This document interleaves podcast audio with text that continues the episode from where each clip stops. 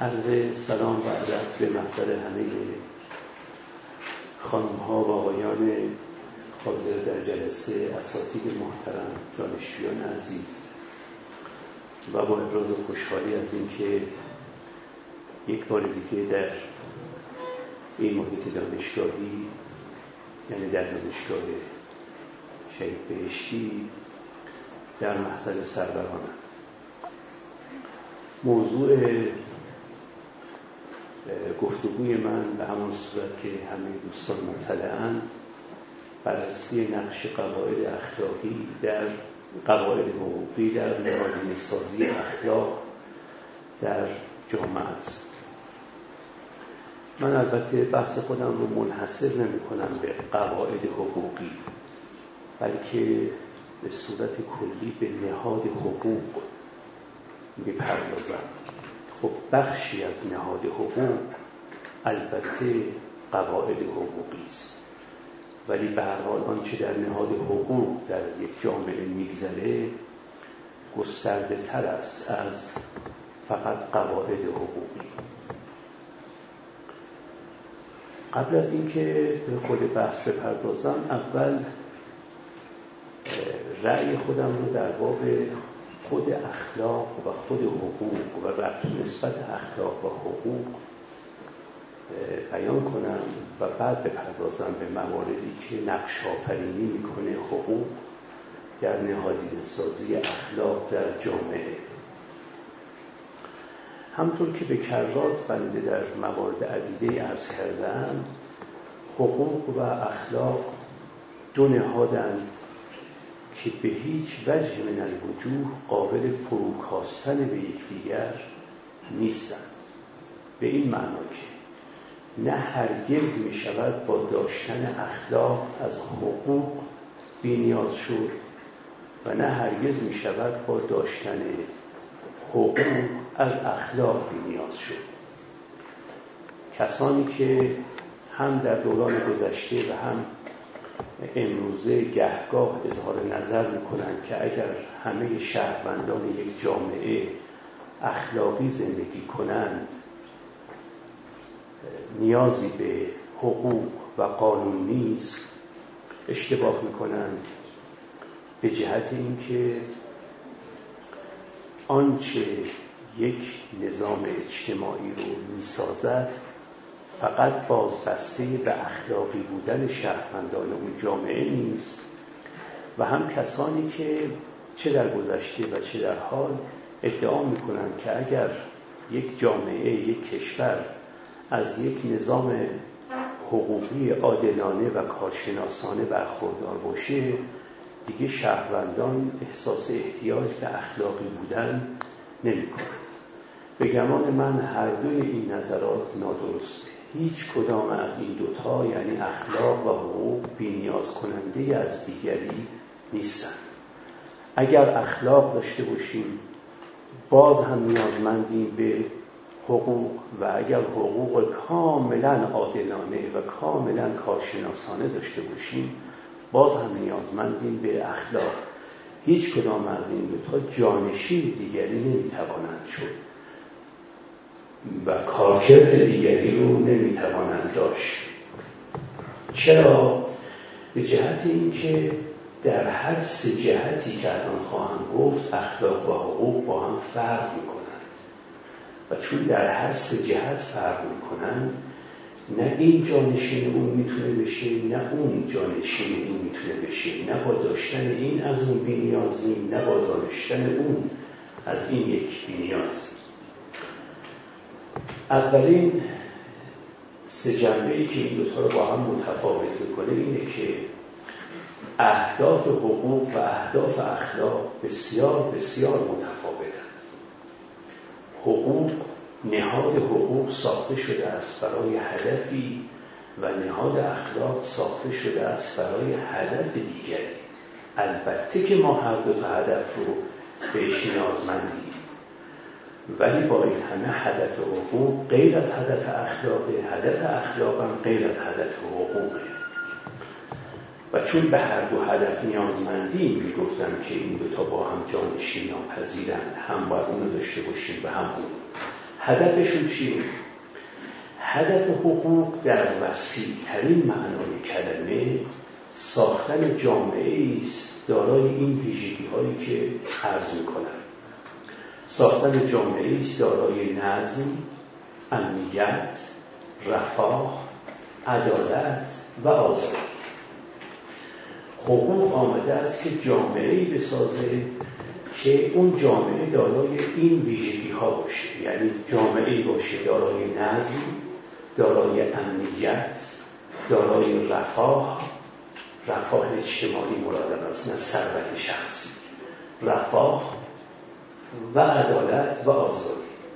درست است که بعضی از حقوقدانان کنونی و بعضی از فیلسوفان حقوق به این اهداف یکی دو تا هدف دیگه هم اضافه کردند. مثلا کسانی گفتند که علاوه بر این باید توسعه رو هم افزود. و کسانی گفتند علاوه بر توسعه باید صلح رو هم افزود. ولی به گمان من فارغ از اینکه تعداد این اهداف رو چه بدونیم به هر حال جامعه ای حقوق می‌خواد بسازه و علل ادعا نظام های حقوقی و قواعد حقوقی و قوانین در خدمت اون اهدافند که این اهداف عبارت است از نظم به ترتیب امنیت رفاه عدالت و آزادی. حالا شما می‌تونید توسعه رو هم بیافزایید می‌تونید. ارز کنم که صلح رو هم بیافزایید ممکنه کسانی بخوان برابری رو هم بیافزایند. ولی به هر حال خود من همون پنجتا هدفی رو که می‌گفتم در بابش سخن در جای دیگه گفتم. بنابراین ما موفقیت یا عدم موفقیت نهاد حقوق رو در یک جامعه با این میسنجیم که چقدر به این اهداف نزدیک شده یا چقدر از این اهداف وامانده و نتونسته به این اهداف پنجگانه یا n گانه برسه. اما اخلاق اصلا هدفش این نیست. اخلاق در وسیع ترین معنای کلمش هدفش خودشکوفایی فرده. ما در واقع در اخلاق اخلاقی زندگی می‌کنیم که خودشکوفا باشیم. یعنی به چیزی برسیم که ازش تعبیر می‌کنیم به self-fulfillment خودشکوفایی و در زبان یونانی ازش تعبیر می‌کردن به اودایمونیا که ما معمولا اودایمونیا رو در فارسی ترجمه می‌کنیم به خوشبختی یا سعادت که تعبیر دقیق ترش همون خود شکوفایی است. در اخلاق ما می‌خوایم در واقع همه خوبی های بالقوه درون خودمون رو به فعلیت برسونیم. همه ما با یه مخزن کامل و در حالت کمون و بالقوه از خوبی به دنیا میاییم من اخلاقی زندگی می‌کنم شما اخلاقی زندگی می‌کنید برای اینکه این خوبی های کامل بارز بشوند. این خوبی های بالقوه به فعلیت برسن. این استعدادهایی که برای نیچی در من هست شکوفا بشن این خود شکوفایی که به نظر من تعبیر دقیقه البته ابعاد فراوان داره که دیگه وارد بحثش نمی‌خوام بشم که خود این خود شکوفایی در چهار نوع رابطه خودش نشون میده و بعد هر کدوم از این روابط هم با یکدیگر داد و هایی دارن. ولی به هر حال من در اخلاق خودشکوفایی فردی برای من مهمه. این نکته اول در باب اهداف. نکته دومی که وجود داره در باب حوزه کار اخلاق و حقوقه. حقوق امریست اجتماعی.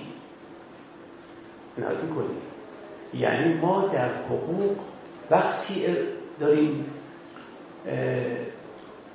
می‌پردازیم به حقوق که داریم ارتباط انسان رو با غیر خودش بحث و بررسی می‌کنیم. حقوق وقتی است که من در حال ارتباطم با انسان یا انسانهای دیگه یا در حال ارتباطم با طبیعت پیرامونی اونم از حیث اینکه ارتباطم با طبیعت پیرامونی تأثیری داره در ارتباطم با انسان یا انسانهای دیگه.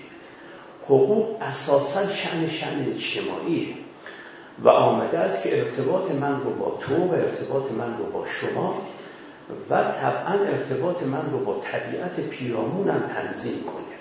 که اون ارتباط با طبیعت پیرامونم متأثر از ارتباط من با شماست. به زبان سادتر بگم مثلا اگر گفته می شود که در ارتباط با طبیعت اصراف نباید داشته باشی یا تبذیر نباید داشته باشی به خاطر اینکه شعنی قائلی برای انسانهای دیگه و معتقد و انسانهای دیگه حق دارن از مواهب طبیعی برخوردار بشن.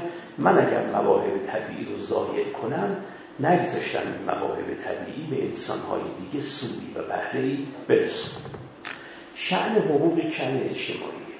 از این نظر حقوق هیچ وقت در ارتباط انسان با خدا اگر به خدا قائلی و در ارتباط انسان با خودش هیچ سخنی برای گفتن نداره حقوق نمیگه که انسان در ارتباطش با خدا اگر به خدا قائله و در ارتباطش با خودش چه باید بکنه و چه نباید بکنه. عنایت می‌کنید او فقط میگه من می‌خوام بپردازم به اینکه مناسبات اجتماعی شما رو سامان بدم.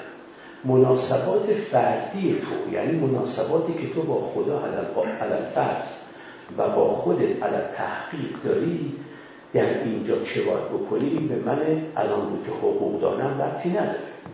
اما اخلاق اونجوری نیست. اخلاق فقط شامل مناسبات اجتماعی نمیشه شامل مناسبات فردی هم میشه. ارتباط من با خودم ارتباط من با خدا اگر قائل به خدا باشم اینا مشمول احکام و قواعد اخلاقی قرار می‌گیره. اینم فرق دو. فرق سوم به لحاظ بافت ظهوره بافت ظهور حقوق هم با بافت ظهور اخلاق متفاوته. بافت ظهور حقوق قوه قهریه و اجباره یعنی شوخیست و خندگاره. اگر کسی مدعی بشه که فلان قانون در فلان مجلس تصویب شده و بعد گفتن البته هر شهروندی هم که نخواست این قانون را اجرا کنه نه اشکال نداره. اصلا و معنادار نیست. فقط در یک بافت در یک کانتکست اجبار حقوق معنا داره نمی شود بگیم فلان قاعده حقوقی مجراست یا فلان قانون مسبب شده ولی اگر کسی خواست می‌تونه ازش تبعیت بکنه کسی هم نخواست می‌تونه ازش تخلف بکنه. این معنادار نیست. تخلف از حقوق در واقع کیفر داده میشه. از این نظر همیشه قوه قهریه‌ای این باید پاسدار و پشتیبان حقوق باشه. حالا این قوه قهریه قوه قضاییه از پلیس و از کنم که بعضی از سازمان های دیگه اینا دارن پشتیبانی می‌کنن حقوق را. حقوق فقط در کانتکست اجبار معنا داره. اما اخلاق درست عکس اخلاق فقط در کانتکست آزادی مطلق معنا داره. یعنی همونطور که اونجا خنددار و مزحکه بود که بگیم یه قانونی تصدیق شده در فلان مجلس قانون گذاری ولی هر که خواست ازش تبعیت بکنه هر که هم نخواست می‌تونه تبعیت نکنه. اینجا در اخلاق هم خندداره که بگیم که انسان باید تواضع داشته باشه نسبت به دیگران. ولی اگه تواضع نداشته باشید میکشونیمتون به کلانتری. خندداره خندداره که بگن انسان نباید حسود باشه. اگر گزارش شد که شما حسادت کرده ای گوشتون رو میمالیم و سرکارتون با قوه قضاییه و کلانتری میفته خندداره بگن که انسان باید همدلی و هم دردی با دیگران بکنه و کسانی که همدلی و همدردی نکردن با دیگران اینا باید مجازات بشن. اینا خنده داره به دلیل اینکه اخلاق فقط وقتی منو خود شکوفا می‌کنه که من بتونم اخلاقی عمل بکنم بتونم نکنم و با این همه بکنم.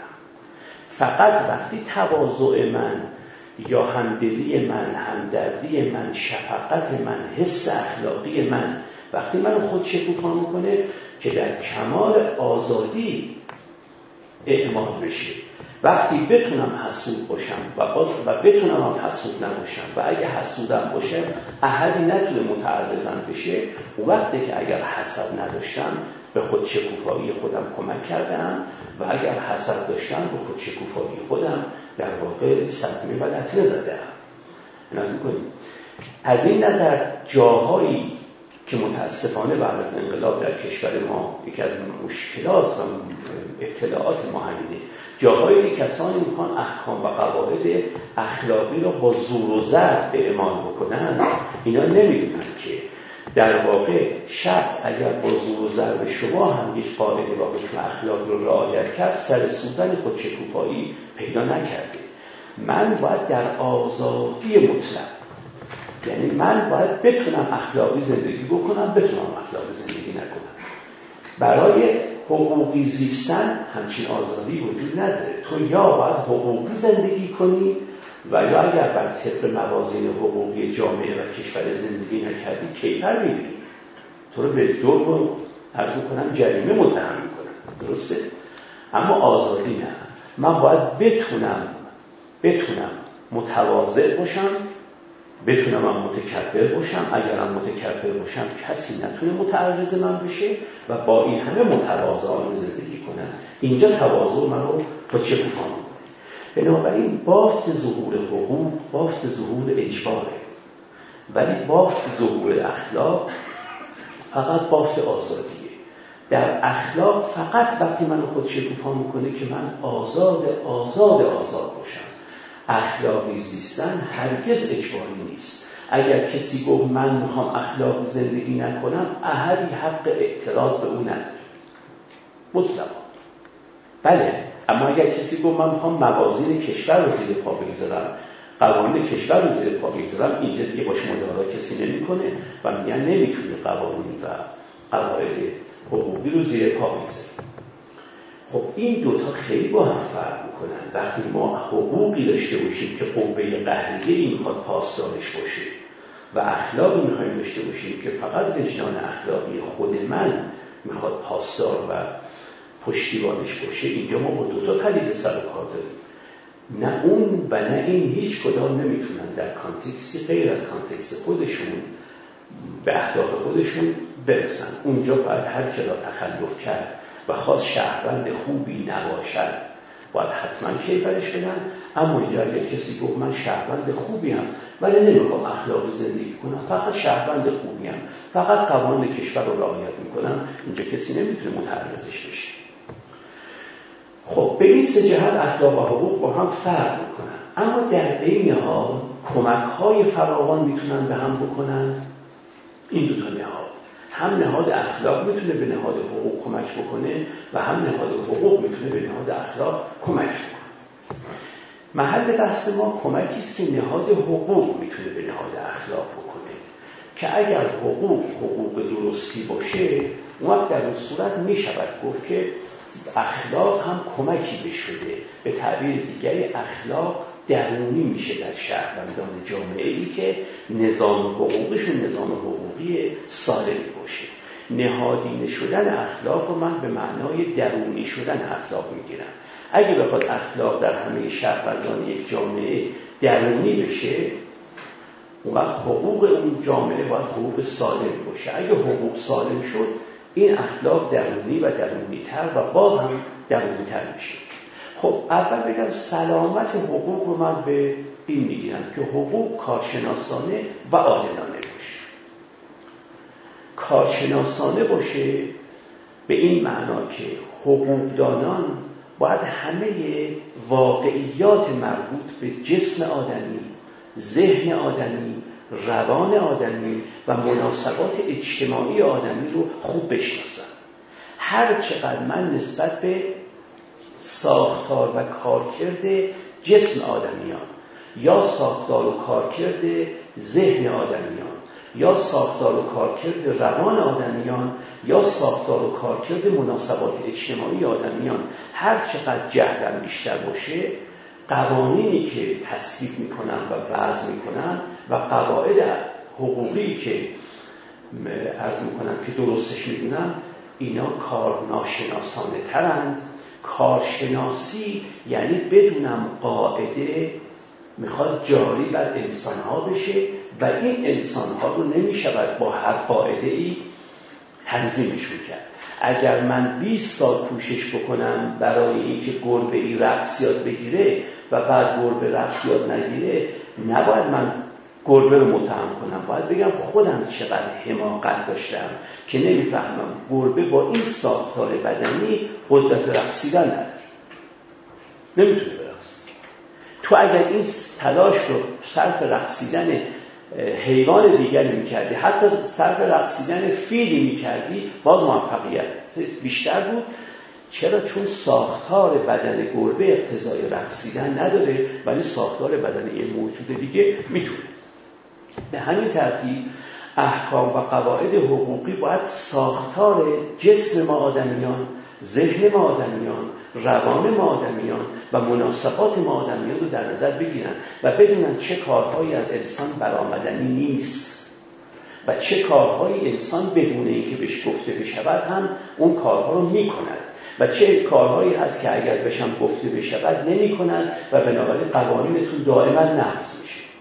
به اینکه نشناخته ای انسانی که می‌خواید براش قانون وضع بکنید درسته؟ بنابراین ویژگی اول قوانین سالم اینه که کارشناسانه باشن و ویژگی دوم اینه که عادلانه باشن.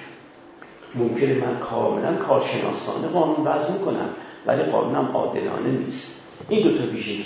ویژگی اول یک ویژگی فکچوال ناظر به عالم واقعه. دومی یک ویژگی اولویتی و ناظر به ارزش هاست قانون سالم یعنی قانون عادلانه و کارشناسانه حالا می‌خوایم بگیم این قانون سالم این قانون عادلانه و کارشناسانه این چه تأثیری داره در این که اخلاق هم در جامعه تعمیق بشه. اخلاق در واقع درونی بشه. من جهات رو یادداشت کردم که خدمت سروران عرض کنم این جهات استقراییه و بنابراین می‌تونه به جهات دیگری هم بهش افزوده بشه. اولین نکته اینه که وقتی نظام حقوقی سالمه هزینه اخلاق زیستن پایین میاد. و این باعث میشه انسان ها انگیزه منتر می‌شوند برای اخلاق زیستن. هر چقدر نظام های اخلاق حقوقی ناسالمتر باشند یعنی ناکارشناسانه تر و ناعادلانه تر باشند کسانی که ما اخلاقی زندگی بکنند به جهت اینکه با یک قوانین ناسالمی سر و کار دارن هزینه اخلاقی زیستنشون بالا میره و هزینه اخلاق زیستن هم مثل هزینه هر چیز دیگریه اگر از یه حدی بالاتر رفت دیگه انسان ها رقبتشون رو از دست میدن. شما دقت بکنید که یک جنس یک کالا که تو بازار می‌خواید بخری تا یه حدی اگر گرون بشه می‌خری. از یه حدی گرونتر بشه دیگه شما استنکاف می‌کنید. نظر می‌کنید چون با عقلانیت عملیتون ناسازگاره. نمیشه گفت هر جنسی رو هر قیمتی روش بگذاریم بالاخره کسی می‌خره. اینجور نیست. عقلانیت عملی اقتضا می‌کنه که قیمت یک جنس در یه حدودی نوسان بکنه. اگر از یه حدی بالاتر رفت و هزینه داشتنش برای من گرون تموم شد خب من از داشتنش صرف نظر می‌کنم. نظام های اخلاقی سالم می‌تونن هزینه اخلاقی زیستن رو کم بکنن. و بنابراین انسان ها بتونن در اون جامعه اخلاقی زندگی بکنن. هزینه بپردازن اما هزینه کم بپردازن. من در این شکی ندارم که اخلاقی زیستن همیشه هزینه داره. هیچ جامعه ای نیست. آرمانی ترین جامعه هم درش اخلاقی زیستن هزینه داره. نمی شود بدون هزینه دارن اخلاقی زیست اما این هزینه تا حدی اگه باشه ما متحمل این هزینه میشیم. از حدی بالاتر رفت ما متحمل این هزینه نمیشیم. کنیم. خب نظام اخلاقی می‌تونه این عمل رو انجام بده. یعنی اگر من در یک جامعه زندگی بکنم که قوانینش اونقدر ناسالمه یا قوانینش اونقدر اجرا نمیشه که من بدون رشوه دادن نمی‌تونم خونه ای داشته باشم. اگر به فرض نتیجه رسید دیگه از من انتظار رشوه ندادن رو نمی‌تونید داشته باشید. توجه می‌کنید؟ چون من نمی‌تونم دیگه این هزینه رو بپردازم که برای اخلاقی زیستنم خودم و زن و بچم بی خانمانم باشیم. اما اگر در این نظامی حقوقی سالمی زندگی بکنم هرگز اخلاقی زیستن من به قیمت بی خانمان شدن من تمام نمیشه. پس اولین کارکردشون اینه که میان و هزینه اخلاقی زیستن رو کم می‌کنن و با هزینه کم آدم ها انگیزه من برای اخلاقی زیستن. این کار اول دوم وقتی که نظام اخلاقی نظام حقوقی سالم باشه نیاز به تخلف از قواعد اخلاقی کم میشه. نقل کنید. نیازی من ندارم قواعد اخلاقی رو زیر پا بگذارم. ببینید وقتی که یک نظام اخلاقی ناسالم هست و من تو این نظام در ما به این تومن نیاز دارم ولی این نظام این پنجم حقوق به من میده من برای اون چهار این پنجم حقوقم باید چهار کنم؟ فرض کنید من در ما خودم و خانوادم این تومن نیاز داشته باشیم برای گذران ضروریات زندگی. و جامعه این پنج به خاطر یک نظام حقوقی ناسالم داره این پنجم به من حقوق میده. من برای اون چهار این پنجم دیگرش باید چکار بکنم؟ توجه می‌کنید اگر نظام حقوقی سالم باشه من هیچ وقتی نیاز ندارم ضوابط اخلاقی رو زیر پا بگذارم. ولی وقتی اینطور شد چرا ضوابط اخلاقی رو زیر پا می‌گذارم؟ و در کسب و کار خودم کمکاری می‌کنم بدکاری می‌کنم گران فروشی می‌کنم و یه سری کارهای دیگه که خلاف ضوابط اخلاقیه. حالا فرض می‌کنم که خلاف ضابطه حقوقی نباشه. توجه می‌کنید ولی من وقتی که این تومن نیاز دارم برای ضروریات زندگی و همون این تومن به من داده میشه این که گران فروشی بکنم انگیزش در من کم میشه. بنابراین نیازی ندارم تخلف کنم از احکام و قواعد اخلاقی. بنابراین حقوق می‌تونه آدم رو نیازمندتر بکنه با زیر پا گذاشتن احکام و قواعد اخلاقی و می‌تونه نه این نیاز رو در انسان کم بکنه و انسان ببینه چندان هم نیاز نداره به اینکه ضوابط اخلاقی رو زیر پا بگذاره. این هم ویژگی دوم. ویژگی سوم اینه که نظام حقوقی سالم رسوایی ها رو بیشتر برملا می‌کنه. و بنابراین من حتی اگر انگیزه ابتدایی داشته باشم برای نقض قواعد اخلاقی ولی به دلیل اینکه رسوایی پیش مردم رو هم باید ملحوظ بکنم اینجا قواعد اخلاقی رو زیر پا نمی‌ذارم چون انصافش اینه و واقعیت اینه که شما به یکی این صفحه انگیزه قواعد اخلاقی رو باید اجرا کنید. یا به خدا قائلید و می‌خواید خلاف رضای خدا عمل نکرده باشید. یا باید وجدان اخلاقی خودتون خیلی زنده و بیدار و ملامتگر باشه که باید برای اینکه عذاب وجدان نکشید قواعد اخلاقی زیر پا نگذارید. یا باید از رسایی پیش مردم بترسید. یکی از ستاست توجه می‌کنید. اگر نظام اخلاقی نظام, اخ... نظام حقوقی سالم باشه این رسوایی پیش مردم بیشتر رخ میده. در نظام های اخلاقی ناسالم خیلی کارهای ببخشید در نظام های حقوقی ناسالم خیلی کارهای غیر اخلاقی انجام می‌گیره و هیچ وقت هم برملا نمیشه. می‌کنید. شما دقت بکنید که اگر مثلا مطبوعات کشوری مثلا مطبوعات کشور ما اگر مطبوعات واقعا آزادی بودند و از این جهت قانون مطبوعاتمون قانون مطبوعاتی عادلانه ای بود توجه می‌کنید بسیار از تخلفات اخلاقی که الان مخفی میمونه مخفی نمیموند آشکار می‌شد و به خاطر اون رسوایی ناشی از آشکار شدنش انسان ها کمتر تخلفات اخلاقی رو بر خودشون هموار می‌کردن به خاطر اینکه لاغر اگر از خدا باک نداشتن یا بیم عذاب وجدان خودشون هم نداشتن رسوایی پیش مردم رو لحاظ می‌کردن. نکته چهارمی که وجود داره اینه که وقتی نظام اخلاقی نظام حقوقی سالمه انسان ها احساسشون بر که ما هممون ساکنان یک کشتی. منت می‌کنیم اگر نجات پیدا کردیم هممون نجات پیدا می‌کنیم. اگر به حلاکت افتادیم هم به حلاکت میفتیم این خیلی خیلی خیلی به نظر من اهمیت داره که شهروندان یک جامعه خودش رو سوار بر یک کشتی بدانند و بدونن که این کشتی اگر از این بندر راه افتاد تا برسه به اون بندر اگه در راه حادثه ای پیش اومد همشون غرق میشن. و اگرم نه حادثه پیش نیمد همشون به سلامت پا به خشکی می‌گذارن. اگر واقعا ما این احساس رو داشته باشیم که همه سوار یک کشتی و این کشتی اگر در هم شکست اگر دستخوش اموال شد هممون نابود میشیم و اگر هم نجات پیدا کرد هممون نجات پیدا می‌کنیم. شکی نیست که اگر کوچکترین عیبی در این کشتی پدید اومد هممون تا اونجایی که در توانمون هست کمک می‌کنیم این عیب برطرف بشه تو کشتی. چون می‌دونیم اگه این عیب و نسبت بهش اهمال ببرزیم هممون از بین اما اگه در این جامعه من احساس کردم که بله سوار کشتی هستم اما بعضی از سرنشینان این کشتی قایقهای زاپاسی دارند که اگر وقتی کشتی بخواد غرق بشه اونا قایقهای زاپاسشون رو پرتاب می‌کنن تو دریا و میپرن تو اون قایقها و خودشون نجات میدن. اون وقت اینجا دیگه احساس سرنوشت مشترک ما نداریم. احساس می‌کنیم که اگر به سلامت رسیدیم هممون به سلامت می‌رسیم ولی اگر غرق شدیم هممون غرق نمیشیم.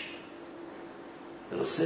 و چون هممون غرق نمیشیم من احساس نمی کنم که عرض می‌کنم که این کشتی رو من نسبتش باید حساسیت تمام ایار داشته باشم. چرا؟ چون خودم از اون کسانی هم که اگه کشتی غرق بشه من میپرم تو قایق زاپاس. نظام های حقوقی ناسالم قایق زاپاس درست می‌کنن برای بعضی توجه می‌کنید؟ و چون برای اونها قایق های زاپاس درست می‌کنن اونا می‌تونن تخلف کنن از همه قوانین و احکام و قواعد اخلاقی و هیچ دقدقه نداشته باشن که قرد میشن چون اونا قرار نیستی که قرد بشن دیگران یعنی که قرد میشن. اما اگر ما یک نظام اخلاقی حقوقی کاملا کارشناسانه و عادلانه داشته باشیم احساس می‌کنیم دیگه کسی عرض کنم باید اضافاس نداره. بنابراین هر عیبی در ساختار و کارکرد جامعه پیش بیاد لطمش به همون می‌خوره و قبل نظر انگیزه اخلاق و زیر پا گذاشتن در ما کمتر و کمتر میشه. به تعبیر دیگری می‌تونم بگم که یک نوع اگالیتریانیزم باید در نظام حقوقی باشه. اما به همین معنایی که میگم. یعنی یک نوع برابری گرایی باید وجود داشته باشه. برابری گرایی نه یعنی ثروت همه باید به یک اندازه باشه. شهرت همه باید به یک اندازه باشه. قدرت همه باید به یک اندازه باشه. نه. باید اگر ریسکی برای جامعه پیش اومد برای همه به یک اندازه پیش بیاد. اگر این احساس در جامعه سرایان و جریان پیدا کنید که ریسک های اجتماعی همه ما رو به یک اندازه به اون سیلی می‌زنه اون وقت در اون صورت تخلف از قواعد اخلاقی انگیزه بسیار کمتری در ما ایجاد می‌کنه. این هم یک نکته است. نکته بعدی اینه که اگر ما قواعد نظام حقوقی سالمی داشته باشیم سطح اخلاقمون ارتقا پیدا می‌کنه از این حیث. اول مثال بزنم. ببینید فرض کنید یک نظام اخلاقی ناسالم مثل نظام حقوقی نظام حقوقی ناسالم مثل نظام حقوقی که در جامعه ما الان برقراره. چون نظام حقوقی ناسالمه شما وقتی می‌خواید اخلاقی زندگی کنید باید برید سراغ چه کاری؟ باید برید سراغ ضروریات زندگی دیگران رو برآورده کردن. چون کسانی هستن هنوز خوراکشون هم ندارن. نوشاکشون هم ندارن پوشاکشون هم ندارن مسکنشون هم ندارن. توجه می‌کنیم سوخت لازم رو ندارن. از سرما و گرما مسئول نیستن. از حوادث طبیعی مسئول نیستن. حالا تو اگه تو این جامعه بخوای اخلاقی زندگی بکنی اخلاقی زیستن تو چجوری نشون میدی؟ به این که بری چی؟ بری ضروریات زندگی این فقرا را ضروریات زندگی این مسمندان رو برآورده کن. اما حالا فرض کنیم یک نظام اخلاقی کاملا سالم داشتیم. دیگه انسان ها در ضروریات زندگیشون به کسی نیاز نداشتن. اون وقت تو اگر می‌خواستی اخلاقی زندگی کنی باید با چیکار می‌کردی؟ باید رفتی به نیازهای رتبه بعدیشون میپرداختی. به نیازهای رتبه سوم نیازهای رتبه چهارم نیازهای رتبه پنجم. به زبان مزلوی اگه بخوام بگم در حرم نیازهای مزلو اون سطح این حرم سطح این مخلوط نیازهای فیزیولوژیکه نیازهای بیولوژیکه. یعنی خوراک و نوشاک و پوشاک و خواب و از کنم که مسکن و سوخت و امثال اینا نیازهای در واقع بیولوژیک و فیزیولوژیک هن اینا اونایی که میگن ضروریات زندگی. در جامعه ای که نظام حقوقی سالم داره این ضروریات زندگی رو خود حقوق تأمین می‌کنه. خود قوانین تأمین می‌کنند راجع می‌کنید دیگه من و تو به عنوان شهروندان اخلاقی نباید اینا رو بر سایر شهروندان تأمین کنیم. خود نظام حقوقی براشون تأمین می‌کنه پس اگر من بخوام اخلاقی زندگی کنم بخوام رایگان بخشی بکنم بخوام خدمت به هم نوعان یا هم شهری های خودم بکنم یا هم وطنان خودم بکنم دیگه نیاز ندارم برم به ضروریات زندگیشون. وقت برم به نیازهای عمیقتر ذهنی و روانیشون می‌پردازم. رایگان بخشی رو معطوف می‌کنم به اینکه احساس عشق رو در دیگران افزایش بدم. احساس اعتماد به نفس رو در دیگران افزایش بدم. می‌کنیم احساس تعلقات گروهی رو افزایش بدم میرن کمک می‌کنن به دیگران در اینکه وارستگی درشون پدید بیارن. میرن دیگران رو کمک می‌کنن در اینکه عزت نفس بهشون بدن. اما وقتی در جامعه نظام حقوقی ناسالمه اصلا دیگه عزت نفس شوخیه. اعتماد به نفس شوخیه. احساس تعلق گروهی شوخیه. اینا شوخیه. تو اگه بخوای کمکی بکنی باید بری یه آبی در این خونه برسونی نونی در این خونه دیگه برسونی. به تعبیر دیگری نظام های حقوقی ناسالم اخلاقی زیستن را به معنای رایگان بخشی را سطحش رو افت میدند به زبان سایه براتون میگم. هر انسانی جسم داره ذهن داره و روان داره. در نظام های حقوقی ناسالم وقتی می‌خوای تو اخلاقی زندگی کنی باید به جسم دیگران برسی. فرصت نداری به ذهن دیگران هم رسیدگی کنی. فرصت نداری به روان دیگران هم رسیدگی کنی. از این نظر معمولا نظام های حقوقی ناسالم یک نوع مادیت اخلاقی ایجاد می‌کنن در ما. مادیت اخلاقی یعنی چی؟ یعنی آدمیان رو فقط جسمشون می‌تونید ببینید تازه اگه اخلاقی باشیم ما اگه اخلاقی باشیم و بخوان رایگان بخشی هم بکنیم فقط رایگان بخشی می‌کنیم به دیگران از آن رو که دارای جسمند. اما نمی‌تونیم رایگان بخشی بهشون بکنیم از آن رو که اینا نیازهای ذهنی هم دارن. اینا نیازهای روانی هم دارن. اینا می‌کنیم. اینا علائقی دارن که این علائق اگه برآورده نشده یه خل... برآورده نشه یه در وجودشون پرناشده میمونه. نمی‌تونیم به اونا برسیم. دیگه خیلی خیلی می‌خوام اخلاقی زندگی کنم برای خوراکتون و نوشاکتون و پوشاکتون و مسکنتون و سوختتون رو و وسایل اجتنابتون از سرما و گرما رو براتون فراهم می‌کنن دیگه ذهنتون نیازهایی داره اونا دیگه از عهده من بر نمیاد. چرا؟ چون امثال شما گرسنه زیادند اما شما در نظر بگیرید در یه جامعه مثل مثال می‌زنم. مثل کشورهای اسکاندیناوی در یه جامعه مثل سوئیس در این جامعه تو اگه بخوای اخلاقی زندگی کنی دیگه میری سراغ اون کسی که تنهایی داره و از تنهایی رنج می‌بره میری تنهاییشو برطرف می‌کنی. میری براش داستان می‌خونی. توجه می‌کنی؟ ما هرچی تصور داری شما یادم اخلاقی تو ایران داره و کسی داستان بخونه میگن آقا این قدر کسانی هستن که از گرسنگی دارن میمیرن. تو برو گرسنگان رو نیازشون برطرف کن. چون نیازهای فیزیولوژیک تقدم دارن بر نیازهای دیگه. اینه که ببینید سطح اخلاقی زیستن یعنی سطح رایگان بخشی ما هم باز چه میشه؟ باز پایین میاد. میاد رایگان بخشی در انسان ها به این میشه که به جسمشون فقط توجه کنیم. اما نیازهای ذهنیشون و نیازهای روانیشون مقفول واقع میشه چون حقوق این کار رو انجام نداده. با اینکه نیازهای جسمانی رو حقوق باید برطرف کنه نه اخلاق باید بره کسان رو احساس تنهاییشون رو. تا الان شده شما برید لحاظ اخلاق زیستن به کسی کمک بکنید که مواجهه با مرگ برش آسان تر بشه. توجه بکنید. زندگیشو معنا ببخشید. شما اگر آدم اخلاقی باشید و به زندگی کسی معنا ببخشید این چه کار متعالیه؟ ولی خب این وقتی که اون طرف که می‌خواید به زندگیش معنا ببخشید ضروریات زندگیش لاقل داشته باشه. اینه که ما الان اخلاقی زیستنمون در جامعه خودتون دیدید تا می‌خوایم یه آدم اخلاقی مثال بزنیم میگیم به فقرا کمک می‌کنه. میگیم قرض قرضداران رو می‌پردازه. میگیم دختر بیجهیزیه رو جهیزیه براش فراهم کرده. پسر بی مسکن رو مسکن براش فراهم کرده تا بتونه ازدواج کنه و امثال زاله چون اخلاقی زیستن در این جامعه ها یعنی انسان ها را فقط مجموعه از نیازهای مادی دیدن. اما نیازهای ذهنی و روانی؟ نه. من خیلی پر گفتم. فکر می‌کنم که این موارد که من گفتم همه موارد نباشه ولی به فکر می‌کنم اینا بهش توجه بکنیم. برای خودمون و برای جامعهمون خیلی سودمنده خب مجموع حرفایی که می‌خواستم بزنم اینه که واقعا نظام حقوقی می‌تونه در تعمیق و توسعه اخلاق در جامعه کمک کنه. که من پنج مورد از این موارد کمک رو خدمت سرداران عرض کردم.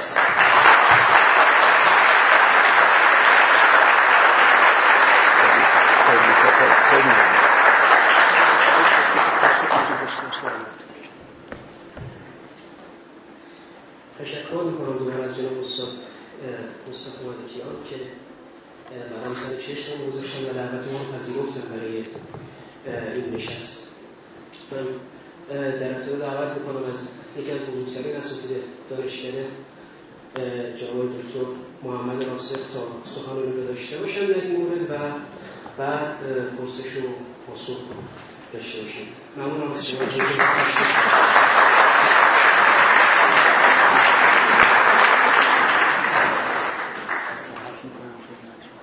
من نخی من نه بفرمید شما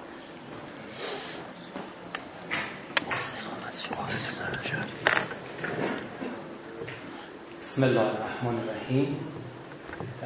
ابتدا تشکر می‌کنم از دانشجویان عزیز و دانشکده که چون این جلسه ای رو فراهم آوردن تشکر می‌کنم از استاد ملکیان که بعدا رو چشم ما گذاشتن به دانشکده تشریف آوردن و حقیقتا عوض می‌خوام که در محضر ایشون یکی دو نکته عرض بکنم. بسیار واقعه مبارکی از حیث نظریه پردازی حقوقی در این دانشکده و اون هم در تالار عدالت اتفاق افتاد. جناب استاد ملکیان نکاتی فرمودن که به ما از حیث نظریه پردازی حقوقی بسیار کمک می‌کنه.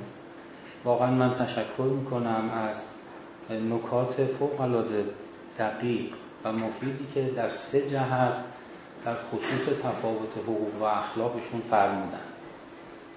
خب من نه می‌خوام وقت شما رو بگیرم نکات استاد رو تکرار کنم و نه می‌خوام چندان نکات بیشتری بیافزایم بر این لیست. فقط یکی دو نکته رو می‌خوام عرض بکنم که از محضر استاد هم بیشتر استفاده کنیم. ببینید اگر شما فرمودید که حقوق و اخلاق این تفاوت ها رو دارن؟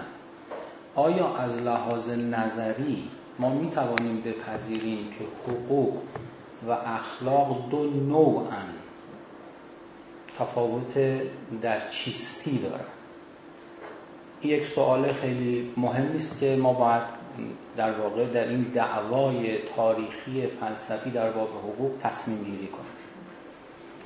اگر اینو پذیرفتیم آیا می‌تونیم بگیم که حقوق یک امر فرا اخلاقیه؟ امر اخلاقی نیست. و اگر گفتیم حقوق یک امر فرا اخلاقیه یعنی اکسترا مارله یا اکسترا اتیکاله اگر این رو گفتیم آیا مجازیم که حالا در عرصه آکسیولوژی بیاییم و بگوییم حقوق از مصادیق امر سیاسیه یعنی ما با توجه به تحلیلی که استاد ارائه فرمودن آیا به این سمت نمیریم که بگیم حقوق مستاقی از مصادیق و پولیتیکاله در مقابل و مارل اگر این رو هم پذیرفتیم نتیجه بعدی که فیلسوفان سیاسی در 60 70 سال گذشته خیلی به اون پرداختن این نمی شود که نظام حقوقی عادلانه مقدمه بر اخلاقه.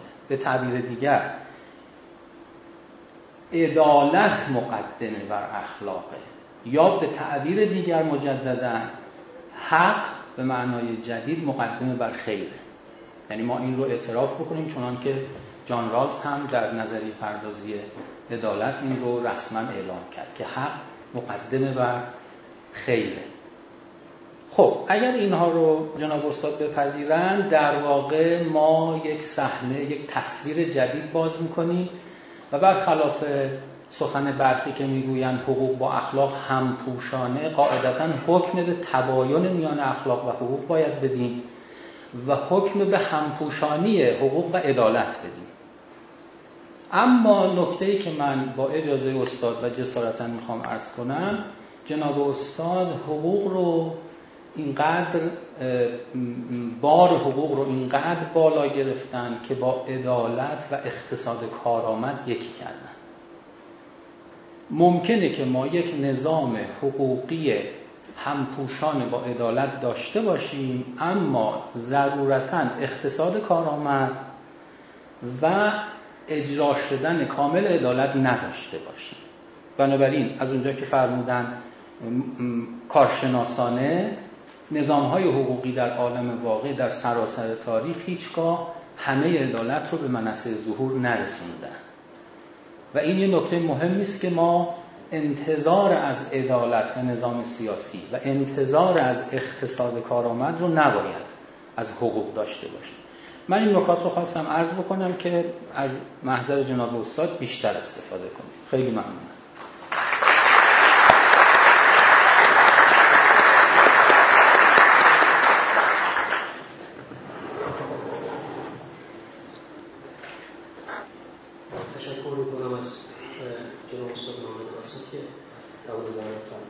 مثل می‌خوام بفهمم. جواب بدم. بخوام نکاتی بفرمایید. خب خیلی متشکرم از آقای دکتر محمد راسخ دوست عزیز بنده که نکاتی به اشاره کردن بهش. در واقع همه نکاتی که ایشون گفتند غیر از نکته آخری که نتیجه گیری بحثشون بود مورد موافقت من هست. کلمه را تصویر می‌کنم. نکته اولی که اشاره فرمودن اینه که یک تباین ماهوی تباین جوهری تباین ذاتی بین حقوق و اخلاق وجود داره. بله من کاملا اینو قبول دارم. یک تباین ذاتی جوهری و ماهوی بین اخلاق و حقوق وجود داره. نه مثل کسانی که فکر می‌کردن مثلا حقوق اخلاق تقلیز شده است اخلاق قلیز شده. که آنه وارد بحثش بشم. که خیلی ها فکر می‌کردن که اینا از یک جنسن یک امر اخلاقیه. اگر قلیز شد یعنی عدم توجه به اون خساراتی به جامعه زد اون وقت تبدیلش می‌کنیم به ماده قانونی. و حقوق می‌شد یک اخلاق قلیز شده تقلیز شده. خب نه بنده واقعا معتقدم من که ایشون فرمودن من معتقدم تباینی وجود داره بین این دوتا. این نکته اول درست. یه نکته دومی هم که فرمودن فرمودن که خب اگر اینجور باشه اخلاق و حقوق این بعض رو پیدا می‌کنن که انگار حقوق یک امر فرا اخلاقیه. توجه می‌کنیم ببینید فرا اخلاقی دو معنا داره. به یک معنا می‌تونن حرف قبول بکنن به یک معنا نه. اگر بگیم که اول باید حقوق وجود داشته باشه در جامعه. حقوق سالم تا بعد اخلاق آرمانی تحقق پیدا بکنه. بله شکی نداره. اتفاقا چیزی بود که من خیلی برش تاکید کردم. و جاهای دیگه هم گفتم. گفتم حقوق تقدم داره بر اخلاق. کاملا درسته و با تأکید هرچه تمامتر من گفتم. معناش اینه که اول باید نظام حقوقی یک جامعه نظام حقوقی درستی باشه نظام حقوقی سالمی باشه به تعبیر بنده عادلانه و کارشناسانه باشه. بعد از که فرد حالا مجال پیدا می‌کنه که آزادانه خود شکوفایی پیدا بکنه. خب به این معنا بله اما به یک معنای دوم. به دلیل اینکه همیشه زل مقدمه شریفتر از مقدمه است و تو این بیان من کدوم زل مقدمه می‌شد؟ اخلاق زل مقدمه می‌شد. و حقوق می‌شد چی؟ مقدمه برای اون. و از این نظر دیگه نه. باید بگیم اخلاق فراس حقوقیه. نه حقوق فرا اخلاقیه. نمی‌دونم تونستم بیان بگم. پس اگر مراد از این که حقوق فرا اخلاقه یعنی مقدم است بر اخلاق درسته. اما اگر اینو بهش توجه بکنیم که همیشه مقدمه نسبت به زل مقدمه ارزشش پایین تره مقدمه ارزشش به خاطر اینکه ما رو به زل مقدمه میرسونه و تو بیان من و موضع من زل مقدمه اخلاقه و حقوق مقدمه اون زل مقدمه است خب بنابراین عکس این باید گفت. گفت در واقع حقوق فرو اخلاقه نه فرا اخلاق فروی اخلاقه. چرا؟ چون مقدمه است و اون زل مقدمه. ولی با این همه فکر کنم بیان آقای دکتر روشن بود و منم با بیان آقای دکتر موافقت دارم. فقط خواستم لغت فرا و فرو رو درش تکیه بکنم. یه نکته سوم ایشون فرمودن و اون که فرمودن که حقوق از مصادیق امر سیاسی میشه. بله من سیاست به معنای تدبیر جامعه به معنای عرستویی اگه بخوایم در نظر بگیریم بله من واقعا معتقدم با ایشون هم داستانم در این جهت که حقوق از مصادیق امر سیاسی. سیاست یعنی علم و فن و حتی هنر. حالا هنرش رو خیلی برش تاکید نمی کنم. علم و فن و حتی هنر تدبیر جامعه. و بنابراین حقوق یکی از مصادیق سیاست میشه. یعنی یکی از مواردی است که کسی که عالم و اهل فن و اهل هنر سیاست ورزیه در واقع باید مجهز به حقوق باشه. بنابراین بله کاملا اینو قبول می‌کنم. بعد نکته بعدی که فرمودن که خیلی مورد تاکید بنده است و بارها من در بابی صحبت کردم اونه که حقوق به گمان من فقط مبتنی بر عدالته. اما اخلاق مبتنی بر شفقته. چون اخلاق رایگان بخشیه. ببینید یه مثال بزنم. و دارم فرمایش فقط توضیح میدم و مخالفتی با ایشون نکردم تا اینجا. ببینید اگر من هزار تومن از شما قرض گرفتم و بعد اومدم این هزار تومن که از تو قرض گرفتم بهتون پس دادم اینجا حق شما رو بهتون برگردوندم. اینجا من فقط و فقط به عدالت عمل کردم. اینجا من اخلاقی عمل نکردم. من اینجا شهروند خوبیم. شهروند خوبم چرا؟ چون شهر... حق کسی را که بهش بدهکار بودم پرداخت کردم. هزار تومن از گرفته بودم هزار تومن اومدم بدون پس دادم من اینجا شهروند خوبیم فقط به عدالت رفتار کردم. این فقط من شهروند خوبم. هنوز اخلاقی نیستم. اخلاقی وقتیه که شما هزار تومن از من طلب نداشته باشید و من بهتون هزار تومن بدم. از نظر اخلاق میگم رایگان بخشی. اخلاق این رایگان بخشی. وقتی من شهروند خوبیم یعنی انسانی هم که بر وفق موازن حقوقی عمل کردم که حق شما را سر سوزنی نخورم سر سوزنی هم به شما اجازه ندم حق منو بخورید. این میشه عدالت. اما شفقت این نیست. شفقت میگه سر سوزنی حق دیگری تو نخور اما خودت آگاهانه و خودخواسته بخشی از حقوق خودتو به دیگری ببخش. این میشه شفقت. خب و من بارها گفتم عدالت مقدمه بر شفقت.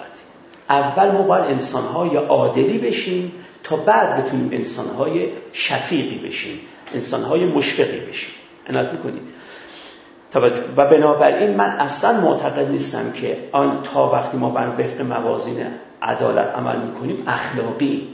نه ما داریم هنوز حقوقی رفتار می‌کنیم یعنی شهروند خوب تا اینجا من همه رو قبول دارم. و اتفاقا در این جهت هم من با راز موافقم. با نظریه در باب عدالت راز در این جهت کاملا موافقت دارم و به نظرم میاد ما انسان ها اول باید عادل باشیم تا بعد بتونیم مشفق باشیم. رایگان بخشی بکنیم بدون اینکه کسی از ما طلب داشته باشه چیزی بهش بگیم. ببین شما از من طلب سلام نداری. وقتی من سلام به شما می‌کنم من اخلاقی دارم عمل می‌کنم. علت می‌کنید این مشخصه. اما آخرین نتیجه که ایشون گرفتن رو من باش موافقت ندارم.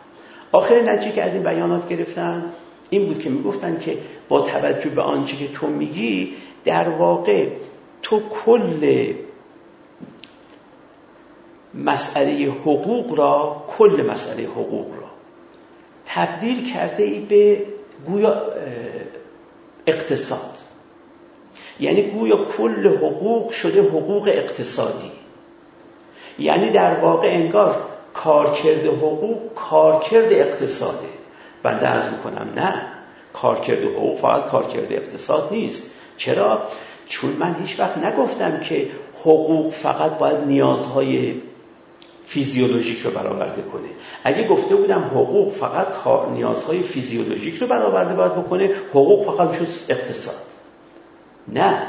من حرفم این بود که حقوق باید در جامعه ای نظم ایجاد بکنه امنیت ایجاد بکنه رفاه ایجاد بکنه عدالت ایجاد بکنه و آزادی ایجاد بکنه. وقتی این پنج تا کار که در اول عرایزم می‌گفتم این معنیش این بود که حقوق رو من به اقتصاد فرو نکاستم. اقتصاد نهایت کاری که داره تو اینا با چی کار داره به نظر شما؟ اقتصاد فقط با رفاه کار داره و تا حدی هم با عدالت کار داره. نه من میگم کل این ما یک نظام کارشناسانه و عادلانه اگه داشته باشیم در حقوق اون وقت جامعهمون هم نظم پیدا می‌کنه هم امنیت پیدا می‌کنه البته و هم, هم رفاه پیدا می‌کنه هم عدالت پیدا می‌کنه و هم آزادی پیدا می‌کنه. البته در اینجا اگر دوستان دقت کرده باشن من از اون کسانی هم که آزادی رو مستاقی از مصادیق عدالت می‌دونم. من معتقدم عادلانه است که انسان ها آزاد باشن. چون ما از نظرم به این ترتیب نقل می‌کنم. همیشه میگم نظم امنیت رفاه عدالت و اون آخر آزادی رو میگم. آزاد زیستن حق ماست. و بنابراین جامعه عادلانه به این حق ما جواب مثبت میده و می‌ذاره ما جامعه آزادی داشته باشیم. خب حالا می‌خواستم عرض بکنم که نه من برخلاف آقای دکتر معتقد نیستم که بیانم فرو کاست حقوق را به مسئله اقتصاد. اگر من حقوق رو فقط منحصر در رفاه کرده بودم و در عدالت اقتصادی می‌شد اینو گفت. ولی نه اینو من نمیگم. من وسیعتر از این قائلم.